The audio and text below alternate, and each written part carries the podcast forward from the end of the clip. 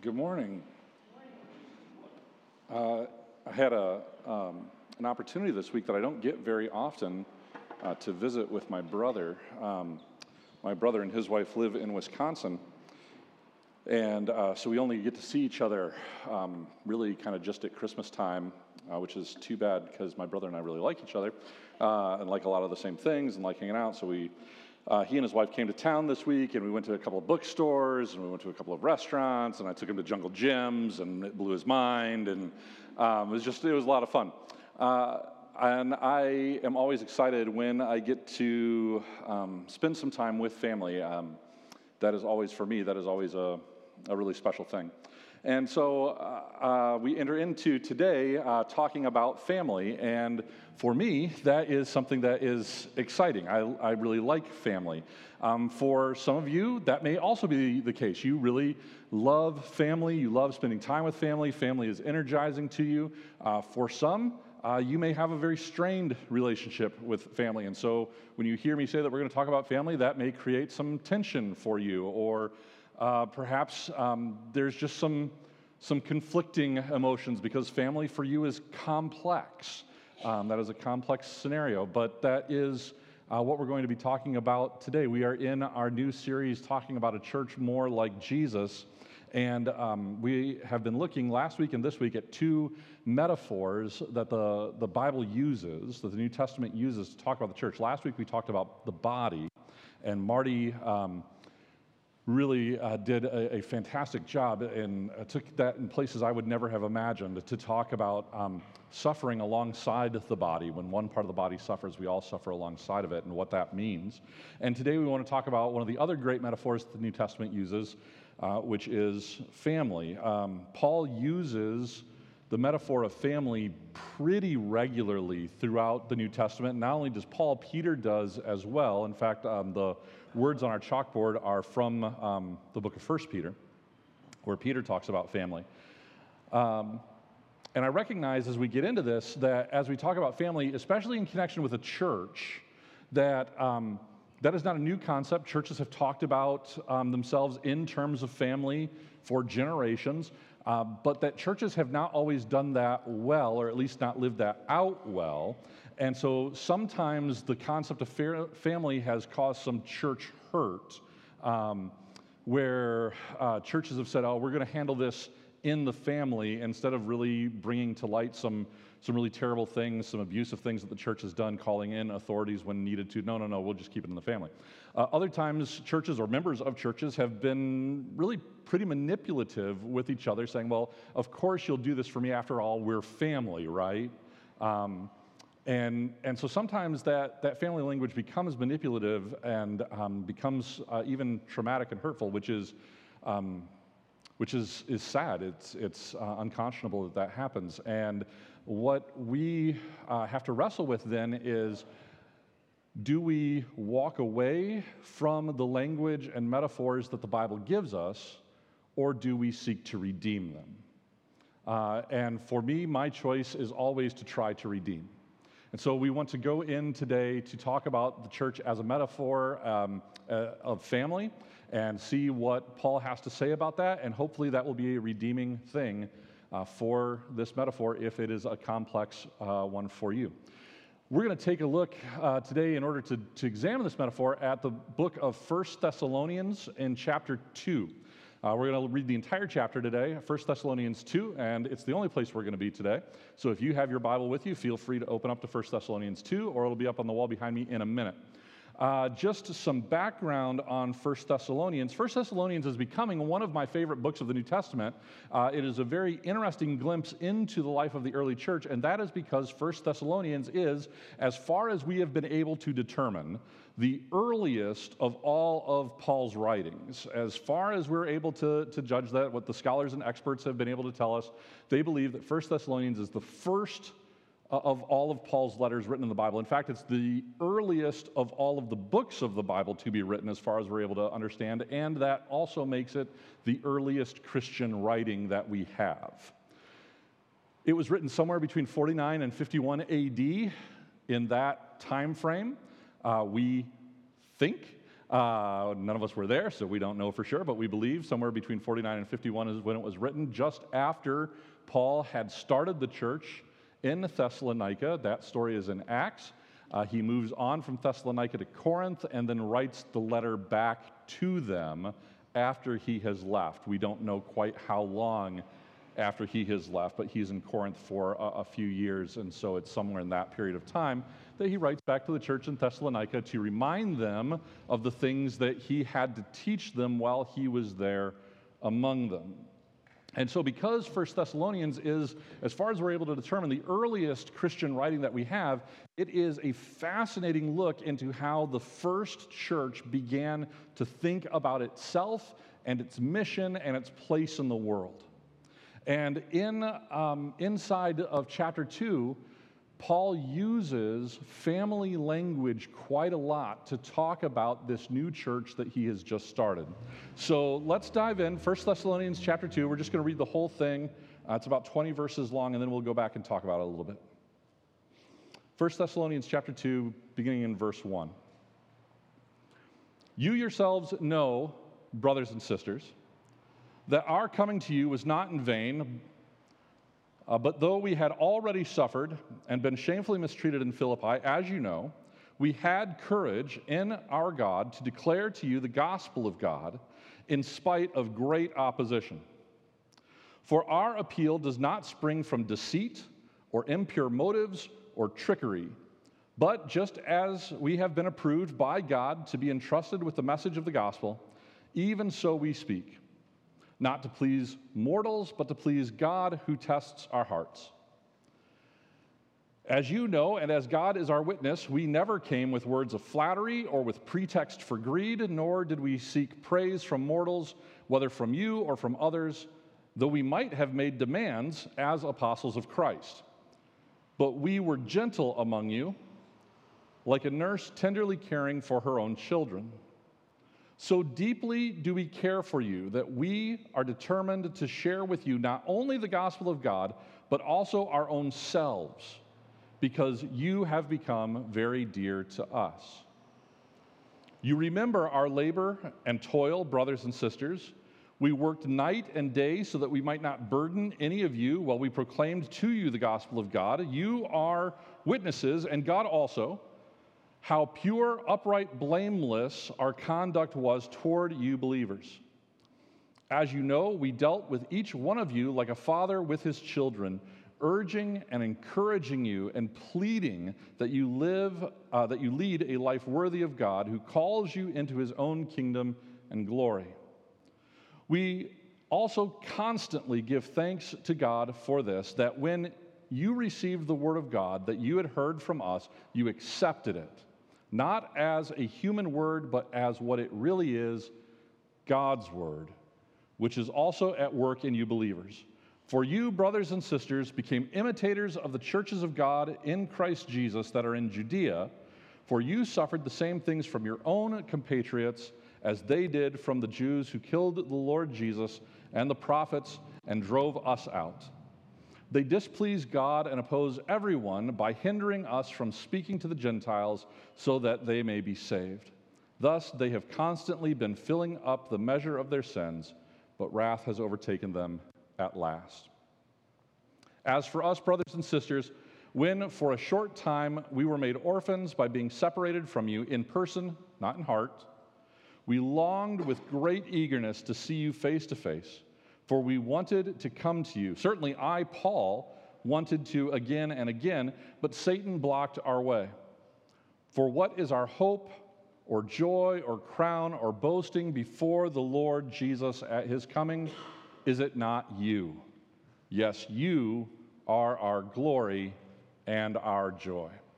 So, this uh, particular passage of Scripture is sandwiched inside of a prayer uh, it is, for all intents and purposes, chapter two uh, of this book is a parenthetical thought uh, inside of a prayer. That's a long parenthetical thought. Paul is the king of run on sentences and run on passages. It's just how he is.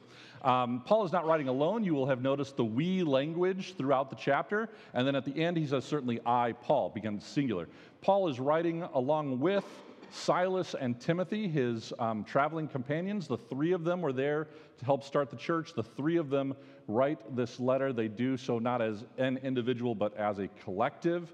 Um, uh, and that is pretty normal of Paul's letters. Paul doesn't write most of his letters by himself, he writes it in companionship with others around them.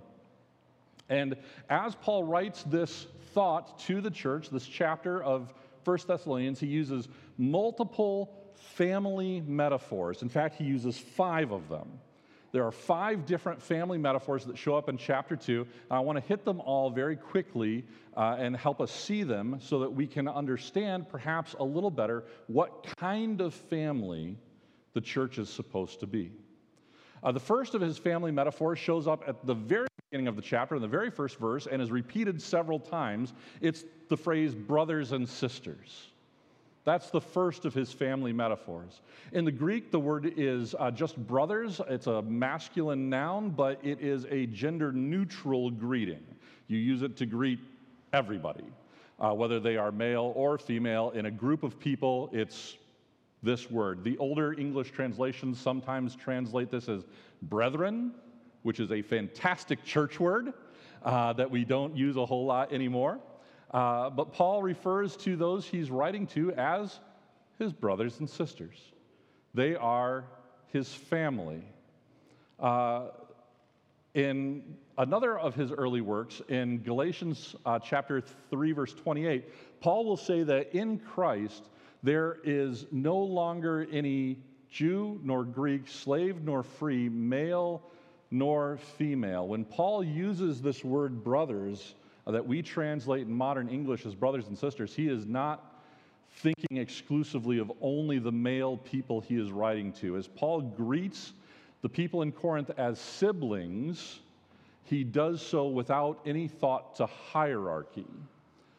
When Paul greets the church as family, as brothers and sisters, he does so without any thought to status or level within the church. As far as Paul is concerned, as he writes and as he calls them his brothers and sisters over and over and over again, they are on equal footing with each other and with him. Paul puts himself as one of the brothers. Paul, Silas, and Timothy put themselves as brothers to the church. And so, in their understanding of the church as family, uh, there is no sense of hierarchy in the church structure. There is instead equity and equality among the people of the church.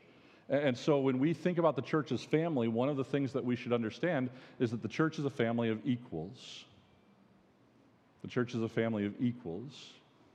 None of us are, are better than anyone else. None of us are elevated to a higher position than anyone else, no matter uh, whether we serve up front or behind the scenes, whether we serve uh, with some kind of a titled role or whether we serve without title, whether we serve uh, at the building or whether we serve in our workplaces or whether we serve in our homes. Uh, we are all brothers and sisters in equality with each other. That is the first of the family metaphors that Paul uses. The second one uh, is a little hard to see. It's in verse 7 of the text. Uh, and in the translation that we read on Sunday mornings, um, it is hidden. In the translation that, that um, I just read, uh, Paul says that we, he was gentle among you, like a nurse tenderly caring for her own children. The word gentle is the wrong word. Um, and, and this is going to be really tricky. And if you want to know more about this, the after party is going to be a great place to talk about it. Almost every English translation that exists uses the word gentle. And I am convinced that they're wrong, and so are most scholars. Scholars and translators fight over this. Um, the, the oldest copies of the Bible that we have, the oldest Greek that we have for the Bible, translates this word differently. And, and one of the English translations where it comes out, I think, probably better, is the New International Version. So, Drew, can you throw that up on the screen real quick? Here's how the New International Version translates verse 7. Instead, we were like young children among you, just as a nursing mother cares for her children. Um, and, and, even in the NIV, that verse is broken in half, and, and there's a period midway through it, and the, the second half of the verse actually starts a new paragraph in the New International Version. Uh, the New International Version ends one paragraph with saying, We were like little children, and begins the next paragraph with saying, We were like a nurse. Um, Paul uses two metaphors immediately back to back, two family metaphors children, nurse. It's kind of metaphorical whiplash Again, you can blame Paul for that. He just does weird things with language all the time. The word here is actually not even little children, it's the word for infants. It is the smallest of all children. We were among you like infants. This word is used at the end of a few verses where Paul is um, giving a, a defense of his innocence. He says, We were among you sharing the gospel without guile, without greed, without um, any kind of trickery. We were like infants among you. Paul uses this metaphor um, in the church of himself and Silas and Timothy uh, to indicate um, their innocence, their gentleness their lack of being able to deceive anyone. So we are, we are like innocent beings among you. We have no ulterior motives whatsoever. We weren't trying to fool you. We were like helpless babies among you, which ought to give us some understanding of the metaphor of church as family. As we interact with each other, how should we interact? Well, we should interact in innocence without any kind of trickery, without any kind of ulterior motives, without any kind of greed, without trying to get anything out of each other, we interact with each other in, in innocence. In fact, Jesus calls us to this in the Gospel of Matthew. In Matthew, he says, Well, I want you to be as wise as serpents, I want you to be as innocent as doves. That's a, that's a hard line to walk, to be both wise and innocent but that's what we're called to. We're called to a level of innocence, especially in our interactions with each other. Now, we're not called to, to guile, to trickery, to obfuscation, to ulterior motives. And so, uh, as, as a family of people, the family of God ought to be a kind of what you see is what you get kind of people. We're honest with each other. Uh, not necessarily brutally in your face honest, although there is a time and place for that, but certainly honest with each other in innocence and in gentleness. Paul says we were like infants among you. And then, of course, he goes on to the next metaphor we were like a nurse among you. That, that kind of metaphorical whiplash that occurs there. And, and here, the New International adds the word mother. The word mother is not there, it's as a nurse. No English translation sidebar, no English translation is perfect, which is infuriating.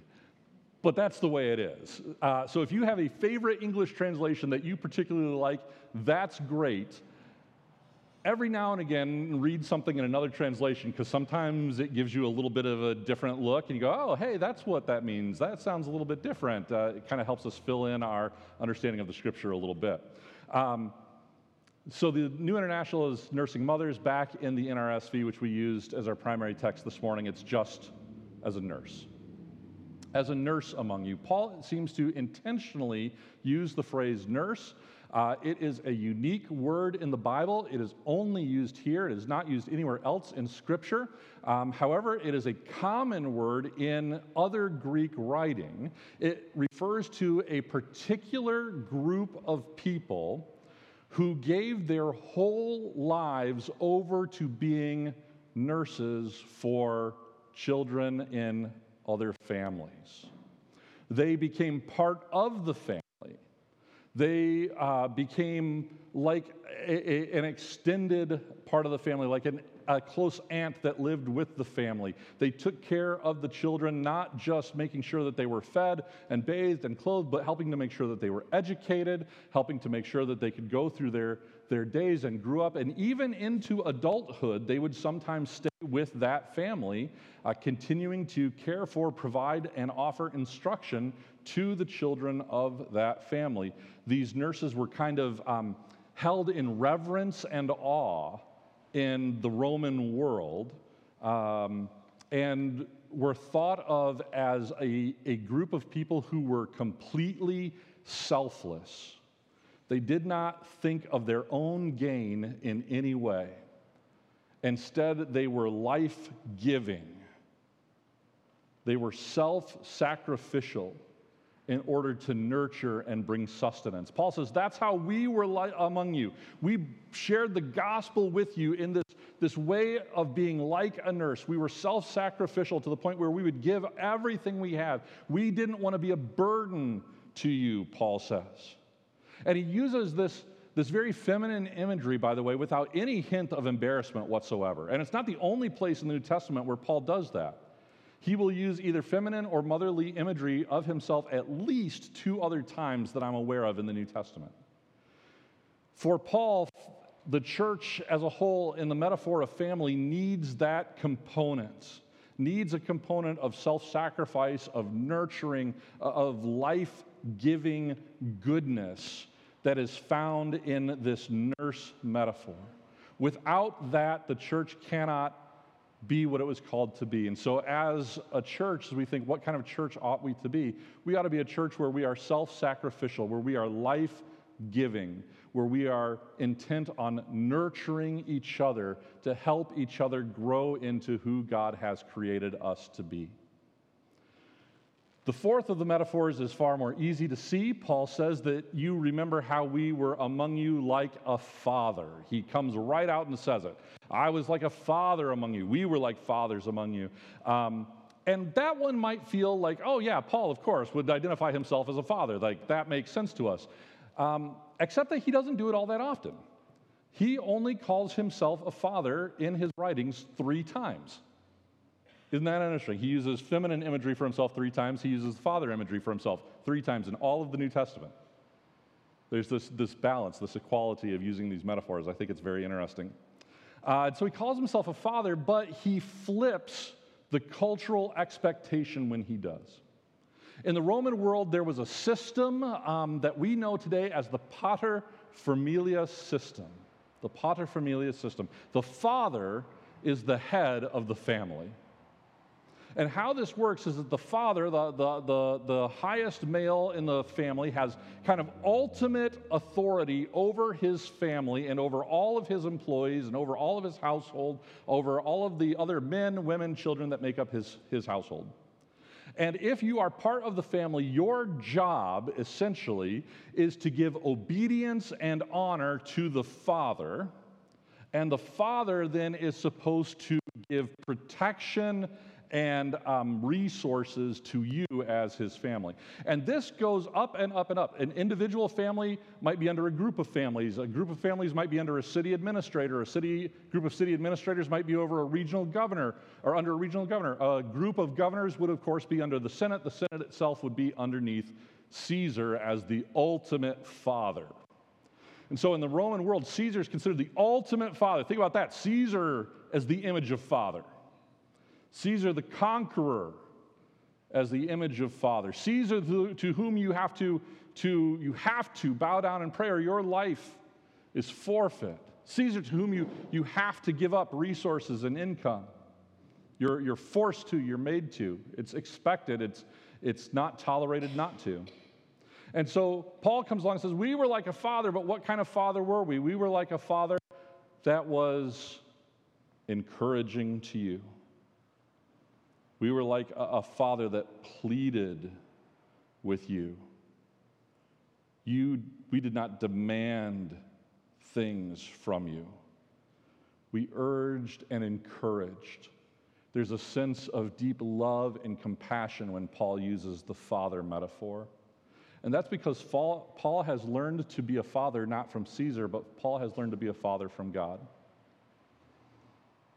God is a God who loves his children who sends honor to his children, who gives life to his children and gives good things to his children. A lot of times, our view of God, I think, is far more in line with the paterfamilias Caesar as father system. Oh, we have to do these things for God, or God will be angry at us. But instead, God comes to us and says, I want to provide for you. I want to love you. I want to honor you. I, I want to, to help you be who you've been created to be in my image. Paul says, This is the kind of father that I am with you. And so, as we think about church and the metaphor of father, we think about church um, as a place of encouragement, a place of helping each other become who we're created to be. The last of the metaphors comes at the end of the chapter. Paul says, I was separated from you, and so I became like an orphan. That's our final family metaphor. I'm like an orphan when I'm separated from you. Orphans have absolutely no status in the ancient world, they are marginalized. In fact, James says that true faith is caring for the orphans. Don't be alarmed. These are our people that are going to the other church. It's fine. We're not mad. Thank you, Meg. I appreciate that. I thought I could do it by 1040. I'm so close.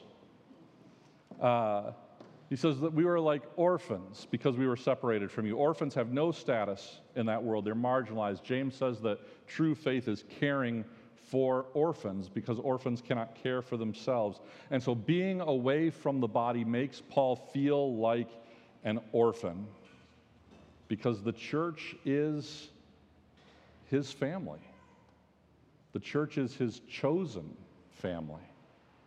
Orphans don't, don't have biological families. Their only family comes by, by being chosen and by choosing in return when Paul uses that phrase, what he's saying is that, that I miss you so much because you are my chosen family. You're my people.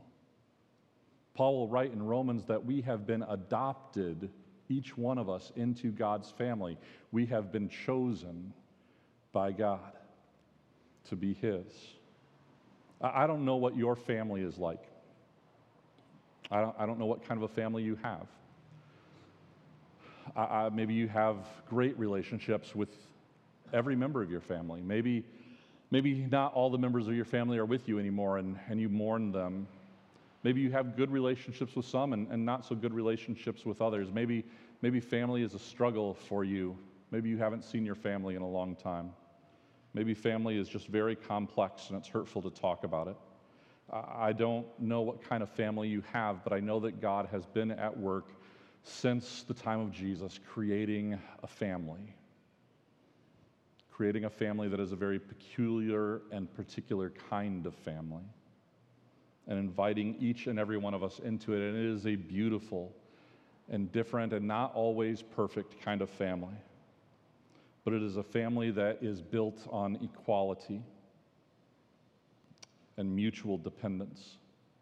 It is a family that is centered around innocence and nurture and encouragement. It is a family of people who are chosen and who have chosen to be a part of that family. And it is a family on a mission for God, a family that is moving more toward Jesus. That is the kind of family that Paul outlines in 1 Thessalonians chapter 2. It's the kind of family that, that I have at times known the church to be and the kind of family that I long for the church to be. And so if you are here and you are part of UCC, whether you've been here for a long, long time or just a few weeks or somewhere in between, um, I want you to know that God has made a family for you. It is the church. It is not always perfect, but it is what He has given us. It is a place where we can be nurtured and where we can grow, where we can move together and work together as we choose to be a part of it. With those things in mind, we want to come into our time of communion. As a family, uh, when I was growing up, uh, we did all sorts of things. We were going all sorts of different directions. Dad was always doing something. Mom was always doing something. My brother, my sister, and I had all sorts of things that were going on. But the kind of the one thing that we did together as a family, we always had dinner together. That was in, in our house, the house I grew up in, we had dinner together. And dinner was always weird and it was always wonderful. And we, we said a lot of movie quotes that my mother didn't get. And, and we talked about our days at school. And dad and mom talked about things at church that we were too young to understand. But we always had dinner together. We always came to the table. And at the table, we knew we were loved. So that's what we want to do now. as a family, as a church, as a community, as a group of people, we want to come to the table. And our hope is that you will know at the table that you are loved. That you are loved by the God who made you, that you are loved by the Christ who gave his life to save you, that you are loved by the Spirit that indwells you, and that you are loved by this family that will choose you to the best of our ability. We choose you to love you and to work with you, to be a source of encouragement and a source of life to you. We hope that as you come to the table every week that you experience those things. That's my desire today. So the table is set for you. It is not my table, it's not even UCC's table, it's Christ's table. The invitation is his, and he prepared the meal from his own sacrifice, from his own body and blood. So, in just a minute, we'll come and receive the elements of bread and juice. And when we have all received, we'll take them together. Before we do that, we come every week as a community and we confess that we are not yet who God has called us to be. There's still work to be done on our family. So, if you are willing, would you please join me standing and we'll confess together before we come to the table.